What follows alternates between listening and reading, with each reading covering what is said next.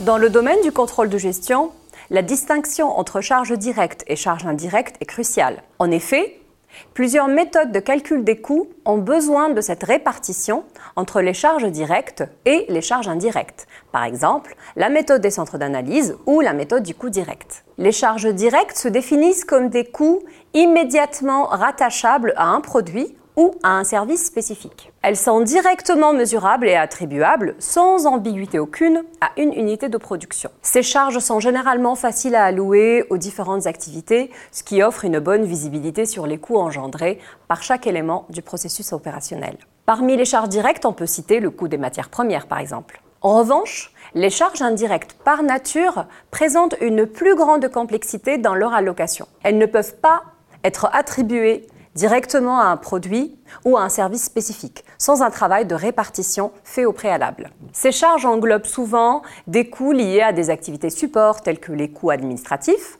les frais généraux ou encore les coûts liés à la maintenance des équipements. La gestion des charges directes et indirectes pose des enjeux majeurs en matière de maîtrise des coûts. Les charges directes offrent une traçabilité précise des coûts unitaires qui facilite la fixation des prix de vente et la mesure de la rentabilité de chaque produit ou service. En revanche, les charges indirectes nécessitent des mécanismes sophistiqués d'imputation afin d'éviter toute distorsion dans l'évaluation des coûts. Dans un environnement économique en constante évolution, la capacité à distinguer et à gérer efficacement les charges directes et indirectes devient un atout majeur.